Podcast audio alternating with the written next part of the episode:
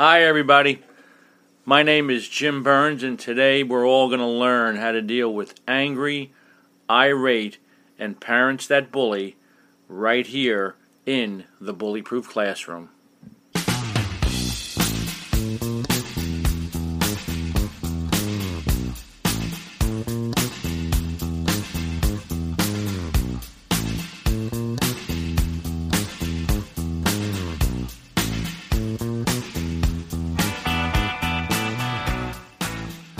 In this post 9 11 era, security has become one of the most important things that organizations face each and every day.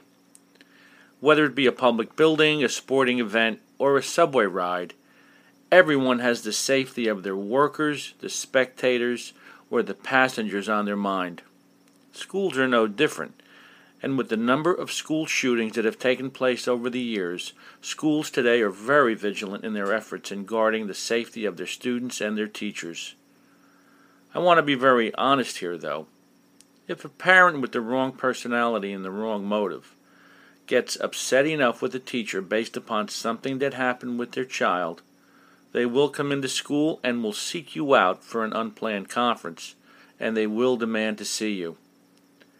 If you work in a community based school and something happened during the day, they more than likely will appear at your door the last thing in the afternoon before you go home.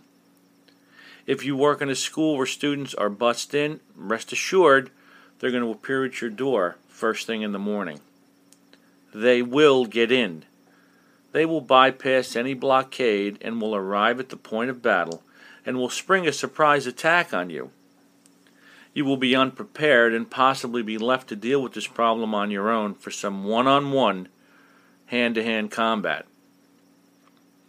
Parents like this are not happy people. As a matter of fact, they're always looking for a reason to express their anger, and you just happen to give them a motive to convert that reason to an excuse.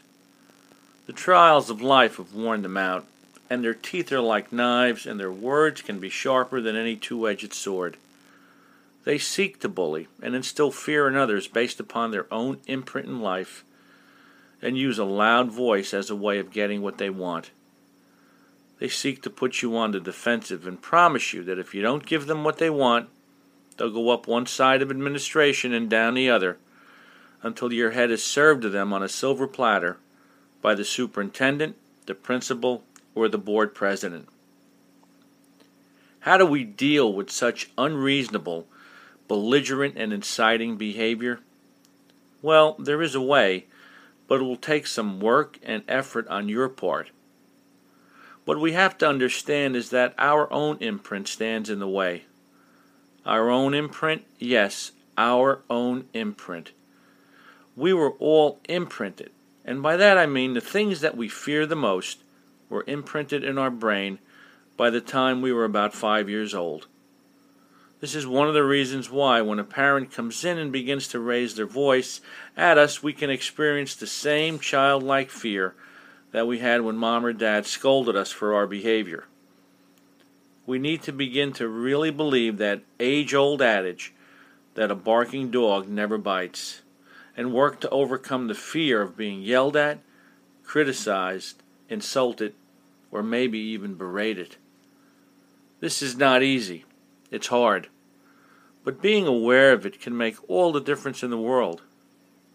We also need to understand that this parent is experiencing the same fear that we are experiencing, and because of their imprint, they believe that the best defense is a good offense, and they come in ready for a fight. My calm statement to these types of people is You have mistaken me for someone who wants to fight. Our ability to have productive conflict is something that needs to be understood, and we all should learn how to leave enough space in a conversation for a disagreement. So, here are the 10 steps that you'll need to take that will turn what could be an ugly confrontation into a productive conflict. It will save the dignity of both you and the parent, breed respect, and make you both part of the solution not part of the problem. So here we go. Step one don't act surprised.